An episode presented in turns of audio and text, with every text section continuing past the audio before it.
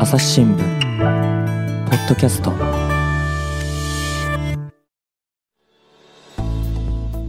朝日新聞の神田大輔です、えー今回はですね特別編ということで、えーまずはね朝日新聞社員水野あずささんです、よろしくお願はいい、し水ま野です。よろしくお願いし水野ます。編集長はい、どうですか楽しいです。うんえさて 早っ早っなんでえー、水野さんを処理したところでですね、はい本当のゲストお二人をお迎えしようと思います、えー、ゲイト女の御殿ラジオからしょうちゃんバジャさんですよろしくお願いしよまろすしくお願いします。よろしくお願いしますお願いまさかまさかのねまた来ていただいて、ね、また来やがったっていうこそとでういやいやいやね。普段ね、聞いてらっしゃる方がね、あんねああんなにね、こう、知能の低い方たちを呼ばないでほしいって多分ね、すごい思ってらっしゃそんるなとこと思うんないでですすけけどむど。しろ知能の高さをねビシバシ感じてますけどね感じてる感じてる。感じてるよねああのなラんかンキングにも入れてもらってたもんね。確かに、上半期確かに、そうありがたいい。やいや水野さんねもうはい本当に名うての御殿ラジオ大好きっ子として、はいまあちょっと一言で良さ言ってくださいよそうですね。ゲイと女の古典ラジオの良さ、え一言で言えないいな。やいや言いなさいよえーっとね、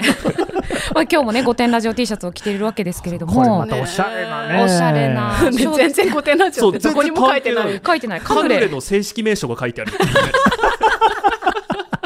まあなぜカヌレなのかあたりはね御殿ラジオ聞いていただいてねはい、聞いていただいてなんですけど、うんあの、まあ、肩書きのない妻とかね、あの、ほうほうあ夫とか母とか父とか、そういう肩書きのない人たちでも、まあ、生きやすい世の中をね、うん目指していこう、古典の私たちでも愛していこうという、すごいエールを感じるところなるがほど大好きです。忘れてたね。 ねそのねもうすぐ忘れてきちゃうね、そういネうねオおばさんっていうこともあんまり最近ねそうですねうん言わなくなっちゃったあねの、なんだ、秋っぽいのかうな。んあの私すぐ忘れるから。そう。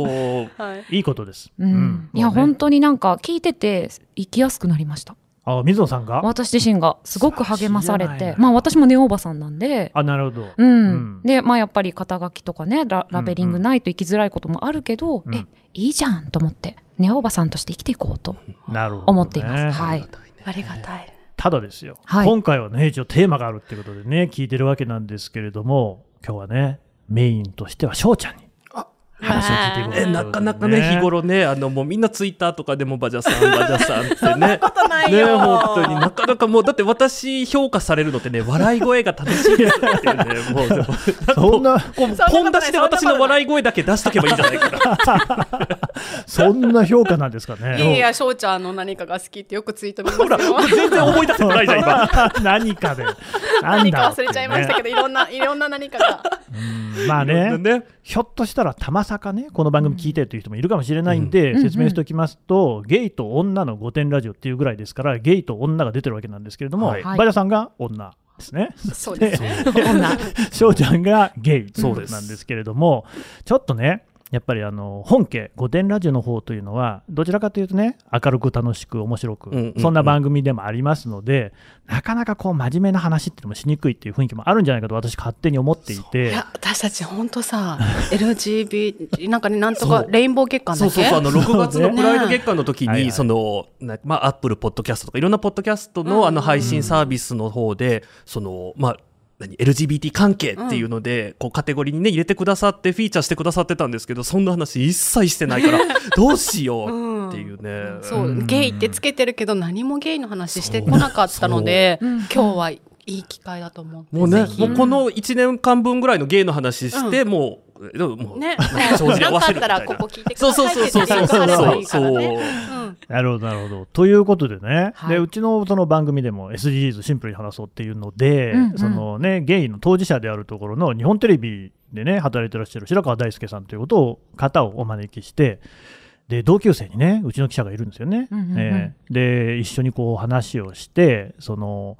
まあその時に話をしたのはアウティングっていう問え題。要するにそのあいつゲイやねんっていうふううにん他人に言われてしまって、うんその自分のセクシャリティっていうのをね明かすことになってしまったことをめぐる、まあ、葛藤であったり周りの人の思いみたいなことを話したんですけれども今日はねじゃあそういう話をしていただけるっていうことでね、まあ、はいなんというかカミングアウトとかアウティングの話、ねそうだったんですね。 今聞いたみたいなそうそうでもでもねもう私ほらなんて言ったって当事者なので、まあそうですそよ、うただね難しいのが、うんうんその例えばそのあすて何日本テレビで働いてらっしゃる方と自分うんっていうのって冷静に考えればみんな全然違う属性だってわかるじゃないですか。うでもなぜか世の中一般だとゲイっていうカテゴリーで同じ人かのようにまとめられて、で、例えばその日本テレビで働いてらっしゃる方が思うゲイのアウティングと自分と、あともうものすごいど田舎で、もう本当にゲイだなんて言ったらもう家に石投げられちゃう人うんとが語るアウティングって多分全然違うそうなんですよね。と思うんですよね。うんななんかああくまで私の意見、まあ、この、うんうんね、大都会東京に住む私の意見っていうとこ名ろ古屋出で身あなた出身じゃ名古屋 どういうことですかね、それね。今ねまあ、あの名古屋の人間としてちょっと東京今、出身みたいな言い方したから。なんか名古屋ウォッシュ入りましたよいね。やちょっとあの聞き捨てならない一節 が、この間もね、あの名古屋弁で喋ろう思ったら、全然あの翔ちゃんが名古屋弁で喋ってくれるっていう、あのね本当にね出てこなどういとは言ってあの捨てたんだよね。あもう、おおいのわしは何にも喋っとんのかいう話ができますからね。本当にあのでこんだけ残せるって逆に才能だと思い本ま当すですいやか。神田さんがおかしいんですよちょっとおかしいって言なっんたかそ今のスイッチが入るうとんちゃんと話せるっていうのが、本当に私も茨城弁喋ってって言われても喋れないですそうあそうなんかだから母親と電話してるとか、だったら出てくるんですけどなかなかね、ああやってペラペラペラペラねあの方言を出せるっていうのはもうすごい類いまれなる才能だと思いますこれからはね、努力です。努力、うんやっぱりこう名古屋弁をネタとして消化しよう思ったら、これぐらいは喋れんとね、どうならんいうことでね、まあ今日は名古屋弁の話ないので、はい戻しますけど、ははいい、はいそれでまあ、だからね、個別にそれぞれの事情があるという中で、今日はでも、ポッドキャストを聞いてくださってる方にとっては、ゲイとしてはですね、非常にこう身近な存在であるであはいはいはいろはう、い翔ちゃんの話を聞こうじゃないかと、はいこういうことですよね。ありがとうございます、はい、うんうんどっから話し始めましょう。どこはい。でもなんかあの多分いろんな人に聞かれるだろうって思うんですけど、例えばいつ気づいたのとかってよく聞かれたりとかってありますか？あの、いつき気づいたのっていうので、もちろんいろんな答えできるんですよ。私なんでっていうのが、その、いわゆる観光バーっていうところで働いてたことがあって、それは何かっていうのが、テレビで見るようなお姉の人が働いている、ストレートの方たちをお客さんとして迎えるお店で働いていたので、面白おかしいことも言えるし、真面目な回答もできるし、本当にパーソナルな自分の個人の意見っていうのも言えるんですけど、一番自分が思うのは、じゃあいつから、じゃあ例えば水野さんだったら男性が好きだって気づきましたかっうんうんうんていうと、大体の人がわかんないうん。っていうんですよね。うんだからそれと一緒ですっていうのが一番思うとこですねう。ん、なんかこれってでもききっと多分そのセクシャルマイノリティの方に聞きがちというか、うん自分と違うから、うんそういう質問をしちゃうんだと思うんですよね。なんか例えば多分異性愛の人とかに聞くときは初恋いつだったとか、うーんなんかそんな感じで聞くこと多いと思うんですけど確かになぜかいつ気づいたのみたいに そうだね。言いがちなんですよね。ううんんうんうんこれはあの一回ゲイと女の子天ラジオの回でも触れられてたので、あうん私もそう聞いたことあるかもと思ってちょっと反省したんですよね。なんかこう、でも全然反省してほしいとかね、んうんそういうのでもな、な、ないというか、なんかこう、自分一番その、まあ自分たちでゲート女の御殿ラジオっていうのをやってて、こう気をつけてるというか、こう、そこに当たり前のようにいるんだよっていうことを、特にオーバーに言うこともなく発信し続けることで、こう、腫れ物に触るような扱いもしてほしくないっっていうのがねっていうのはすごい思ってるので、全然そのなんか反省したっていうふうに、まあ多分水野さんが、多分本当にそう思ってくださってるんだと思うんですけど、そうやって言うと、聞いてくださってる方は、うんそうやってまたゲイの人を特別扱いしなきゃいけないのみたいな、ああそうかいうことにつながりかねないかなっていうのもちょっと思いますうね。ーんそうかそうかそうですねだからパジャさんの自然体が私はすごく羨ましいというか素敵だなって思う、私あの、今振られると思ってなかった です。あの、顔が油断してますね。女性から、女性の知り合いから、うん実は、まあ、レズビアンなんですだったかな、うんなんかそういうこうカミングアウトっていうかしていただいた時があって、いや、いや、もうなんかそうじゃないかなと思ってたし、な、なんでわざわざ言ってくるんだろうって思う くらい、でもなんか、え、でっていうのもなんかあれなので、うんうんうんなんか LINE できたので、なんかこっちとしては別に、なんかね、私はもう昔から何とも思ったことがないんですよ。ゲイだとかなんだとか。うんなので、ちょっと返事に困るっていうか、なんか、すごい深刻に、なんかバチャさんにだけは言いたくて、みたいに来たので、うんうんあ、ふーんとも言えない ので、あ、すなんか言いにくいことをね、言ってくれてありがとうって返したんですけど、うんそんな感じです。別になん、なんでもないというか。そう、なんか、なんかこうなる、なんていうのかな、その、このぐらい、まあ、バジャさんはね、ちょっと特別人に興味がないだけかもしれないですけ ど、あの、そうなんかね別にゲイとかなんとかってわざわざ言われないような世の中がいいんじゃないかなと思います、ねそれはありますね。うんうんそれすごいわかりますね。僕もバジャさんタイプなんですよね。あそうなんです、ね、人に興味ないんですよ。いや私ないのかあ、そうですか。なあないわけではないななくくははなないいんですけど なんか別にそれがねあのもしレズビアンの方が私のことが好きって言ったら、うんまあ、ちょっと話は変わってくるというか、うん考えなきゃいけないことはあるんですけど、まあね別に翔ちゃんがゲイでも私は何にもそう、か特に、ねなんか影響はないそうえ何にもないので、ううんあどうぞっていうな んかねどうぞ。まあ私そうがです翔よねちゃんのこと好きだったらまたなんか問題になりますけあど確かにねだから確かみにんねなねなんか別に自分に何の関係もないのになんでわざわざそんな考えるんだろうって思っそう。ちゃう。それは不思議ですね、確かにうね。んうんううんんそうですね。あと、だから、性自認と性思考っていうのも違うじゃないですか。確かに、確かにだから。そこもね、なんかその区別して考えるんだけれども、それ、まあ、人それぞれあるよねっていう話でもあるじゃないですか。なんか今最近その LGBTQ とかっていう言葉もだいぶ普及して、うんいろんな人が分かるようになって、それはいいことだと思うんですけれども、逆にそのカテゴライズみたいなのがすごく進んでる感じがしていて、確かに、確かに。本当は全ての人間がそれは何かしらの性自認、性思考があるよねっていう話でしかないわけですよね。うんうんあの、自分は、えっと、なんていうのかな、カテゴリーがその増えすぎているっていう状態に対して、あの、自分個人としてはそれで別に救われていないので、増えすぎてんなっていうのは思うんですけど、それで救われてる人もいたりするんですよね。うんうんあこ自分はこれだったんだって今まですごく悩んでたけどあこういう仲間がいるんだっていうその気づきだったりとか居場所になるっていう意味では、まあ、増えすぎていることも一概にこう、うんそれが悪いとも言い切れないのかなっていうのがって思いますね。うんこの間あの「御殿ラジオ」の回でも、あのノンセクシャリティのあの回があって、うあもうすごい私あのなるほどなと思いながら聞いたんですけどあの恋愛感情がないうん方でも性欲はありますっていう方と、うんうんあとあの、まあ、性欲ないんだけど恋愛感情はありますみたいな方がいらっしゃったりとかして、なんかその回にねちゃんと丁寧にあの答えてて私あの回すごい好きなのであぜひ皆さんにも聞いてほしい。最近のうんね、ね恋愛ってなんだろうっていうそううそうそうそう。そうそう。なんかね恋愛至上主義みたいにねちょっと社会あるので、んそれってなんでなんだろうって深掘りしてるのがすごい面白かっあたれでですしょ、バイナさんはその、はい学者さんに恋愛なんて嘘ですとか言われたんですあそうです恋愛なんてありませんありませんると思ってる人書いてくださいって 言ってでも帰ろうと思ってそれも確かに、 はいえそれ聞いてどう思いましたえっと思いましたえっと思った。あ、のそれまでは信じてたというかもう恋愛っても恋の愛恋愛って思ってたので うん。えそんなこと言う人いるんだみたいななるほど、 なで、るほど。まあ、それを研究してそういう結果になった人がいるんだっていうのにね結構びっくりしましたね、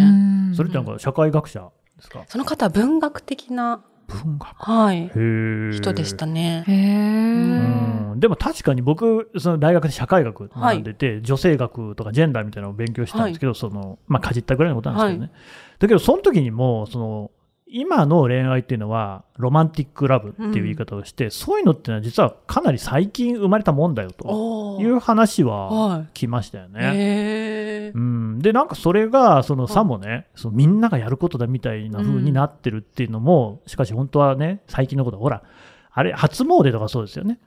初詣ってみんな昔からやってるもんだと思いきや明治以降うん鉄道っつうものができて、あー鉄道会社が神社に参拝させに行くと儲かるっていうんであー初詣っていうのねいや恋愛もかなりもういろんな会社儲かりそうですもんね。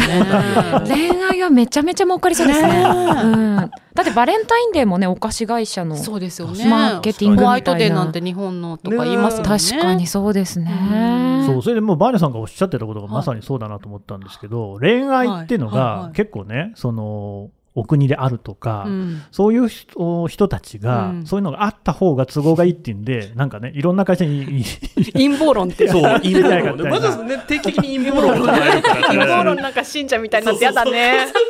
まあ、陰謀論はともかく、はい。でも、はいそれはその通りで、だってほう結婚ってまさにそうなんですよね。はい。結婚して戸籍っていうものに、こう人間を組み込むっていうのが国家にとっては大事で、うんそれは税金取るため。そうですよね。ほら、やっぱり政府の陰謀だった。今いやいね、や本当いい ね、とあはの言ねわない、けど聞いてらっしゃる方に見せたいぐらいドヤ顔してたんで、今。そうだからそうやって考えると、なんかはいそういうことっていうのも確かにこう一種のバカバカしさみたいなのもあるんですよね。うんうんだからあんまりそこにとらわれる必要もないのかなっていうかそうでちょすねっと話戻しますけど、はいはい。そのカミングアウトとかアウティングみたいなことっていうのは、あの翔ちゃんは何かあったんですかあの、カミングアウトしたことももちろんありますし、うんかあの、他の人にカミングアウトじゃ、ばらされちゃったアウティングっていうのも経験ありますし、あの、なんか一通り全部経験してきましたね。ほうほうほうほ一番最初のカミングアウトいつだったかとか聞いてもいいですか中学校の時かな。あ、相手はおー。えっと、クラスの子。あ、友達えっとね、好きだった子ですね。男の子ってことね。そうそうそうそうそうう。ーん告白するときにみたいな感じですかそんな感じでしたね。へーで、その後は、なんかこう、何学校が変わるたびに、こう、まあ、何クラスメートの子から告白され、女性から告白されて、ごめんね、実はっていうので、その子が、あの、周りに言いふらすっていうの が、大体の常でしたねああそううなんだ女の子が言っちゃうんですね友達とかに振られちゃったそう、振られちゃったって、でもなんかあの、あの子ゲイなんだってって、だからなんかね、今後仲良くしていこうって言ってくれたのっていうのを、もういろんな人に言うっていう。で、そうするとなんか、えうんくんってゲイだったのみたいな、なんか私ゲイの子と仲良くなりたかったんだよねっていう女がね、5人ぐらい出てくる。女たちそがねう。おやおや本当。そう。おーでもじゃあかなり中学とか高校とか早い段階からそのアウティングっていうのはあったんですかね。そうですね。なんかこう、自分はその世代的うに、んその、だいぶみんなのその偏見というか、うんうんあの、なんていうの、嫌悪感がなくなってきた世代ではあると思うんですよね。うんで、ただそれが、なんかこう、いいのか悪いのかっていうところで、嫌悪感がないからこそ、他の人に平気で喋っちゃう。あー女の子とか特にそねうあるかもそう別にね私みたいにほらゲイだからどうとかじゃないから普通に言っちゃうってそう、い普うのはあ通るかに言もっね。ちゃって、うんおうっていうのはうん確かにあるかなって思いますね。うーん別にあの正確な年齢はいいんですけど、ざっくり30代そうです、です30よ代ですねね。うんまあだだいぶ偏見はなくなってきていて、のかなっていう。おーでそれ実際にそのアウティングされた時の翔ちゃんの気持ちとしては。どうだったのかなでもなんかそれでうん、こう自分が嫌な思いをしたっていうこと。なんかそれによって、例えばなんかこう、なんていうのかな、嫌がらせをさされたとか、そういうことは自分はおかげさまでなかったので、うんあの、うんまあなんていうのかな、まあ友達が増えたなぐらいの感じあ増えでた、そうそ女うそうからチヤホヤされたってそこう、とだそういうよこと、ね。そういうこと。あゲイとあー友達になりたいでもその子 たねちとは別に本当にその子たちも私と仲良くなりたいわけじゃなくて、ゲイの友達っていう、その何、アクセサリーが欲しいだけファッっションてい性う、ねーそうお。うーんなるほどね。っていうのでね、だからその当時仲良かった子たちとはもうほとんど連絡は取ってないですけど、おーそうですか。うんうん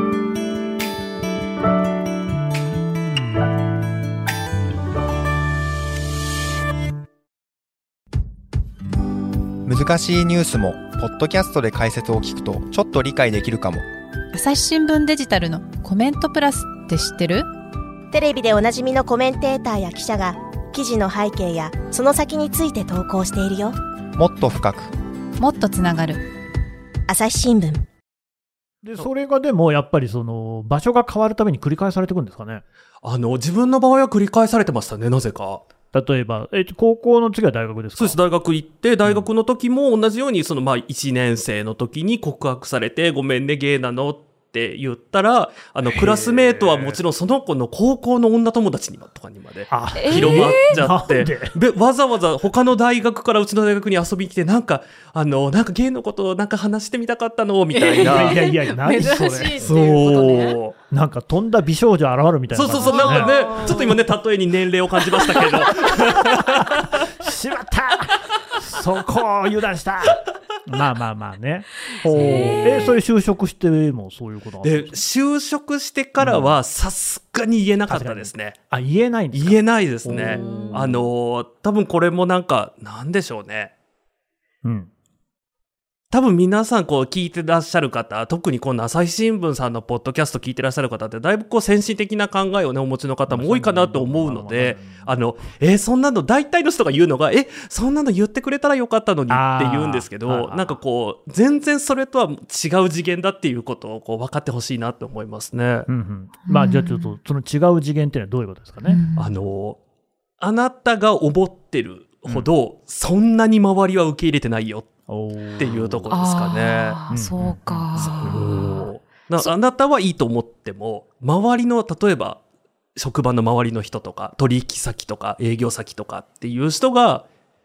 どう思うかなっていうのがね、特に年上の方とか。そうそうそうそうそうあそーうそうだよな。うんそうすると、じゃあ、就職をしてからは、周りには自分がゲイだっていうのは明らかにされていないし、知る人もいないっていうそうですねことですかたね。だ今の会社今働いてる会社で初めてカミングアウトしたんですよあそうなんですか。もうあのおかげさまでねもう私すごく大手の外資に勤めてまして そんな突然のマウンティング取られると思わなか今ったですけど、ね。目をキラキラしてね。突然の。はいはいはい。そんなまあおかげさまでその、まあ、受け入れてくださる土壌があるああ、なっるてほど。いうのもうんあるので、あーそっかうんあの、まあそういう話をして、うんうんまあその先日のそのプライド月間の時にも、あのちょっとしたプレゼンなんかもさせていただいたりとかほうほうほうほうしていて、ただ、それでも、その、そういうすごく恵まれた会社の中でも、悪気なく自分を傷つける言葉遣いをする人だったりとかっていうのもいたりするので、あの、なんかその、本当にね、前にね、あの、御殿ラジオの方でも言いましたけどね、やっぱこう、研修が足りてないのかなそうだねていうねそうじゃあいつでも講師としてね。そうそうそうそう翔ちゃんそうを招いていただいてあでもこういうこと言うとほら本業でやられてる方がねちょっと 怒怒られちゃうからそうそうか。その悪気ないっていうのは、あの気づいてないってことですよね。本人がそれが悪いと思ってないそうなんでよ。すよだからその本当にこんなにこのなんていうのかなグローバルな会社でもこういうこと聞いてくるんだって思われたのはそのなんていうのかな自分男の男性として話をしていいのって女性として話をした方がいいのっていうことを言われて、うんと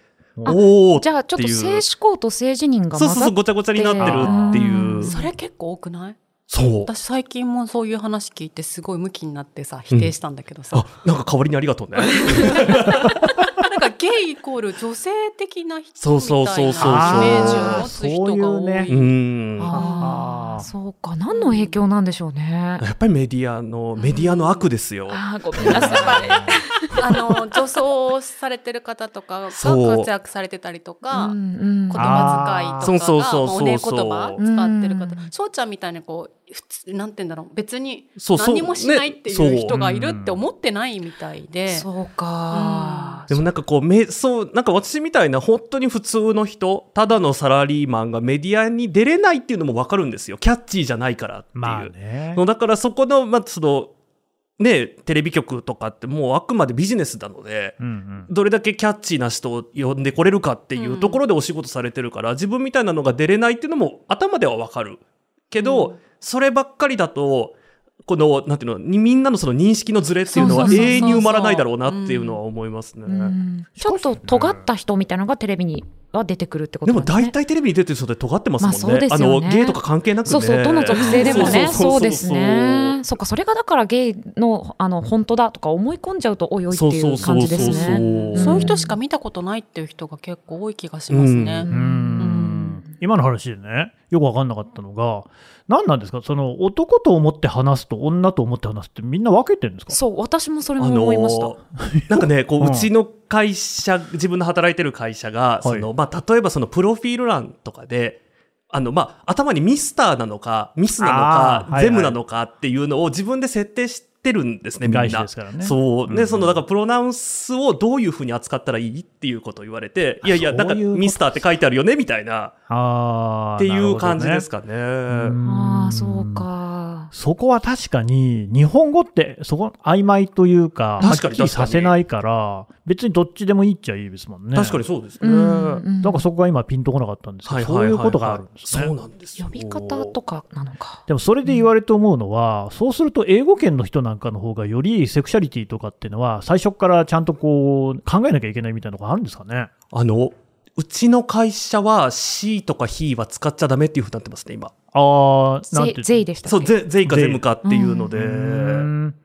まあ日本語はもともとそういう機能をね、そうそう、だから備えてねるってこと、 なかなかね、いいですよね。日本語の方がそういう意味ではね。なんかでも彼ら彼女らっじゃないですか。なんかそういう時に呼ぶ時に難しいなって思ったりします。私なんか記事を書く時に、あの、匿名の方、うん話し答えてもらって、あの、この女性はとかって書くんですけど、うんこれ女性でも男性でもなかった時どうやって書けばいいかなっていうのを、すごい悩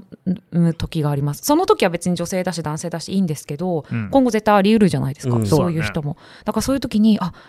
はてどうしようみたいに思った確か時に名前ありますも出したくないし、うんその政治人もどちらでもないっていう方の場合じゃあなんて呼んだらいいだろうっていうのはあるかもしれないですそう、ね。うんうんうんうんこの中性はとかいうわけにもいかないじゃないですねか。ちょっとねそうそういやそうなんですよそれはそれはそれでアウティングにつながりうんかねないですしね、うん、なので、なんかすごく難しいなとか、なもし本当にぼかすなら40代会社員とか、うんなんかそういうふうにやっていく可能性もあるのかもしれないですけど、うん仮名仮名をつけたりとか、ううんん、難しいなと思って。朝日新聞ポッドキャスト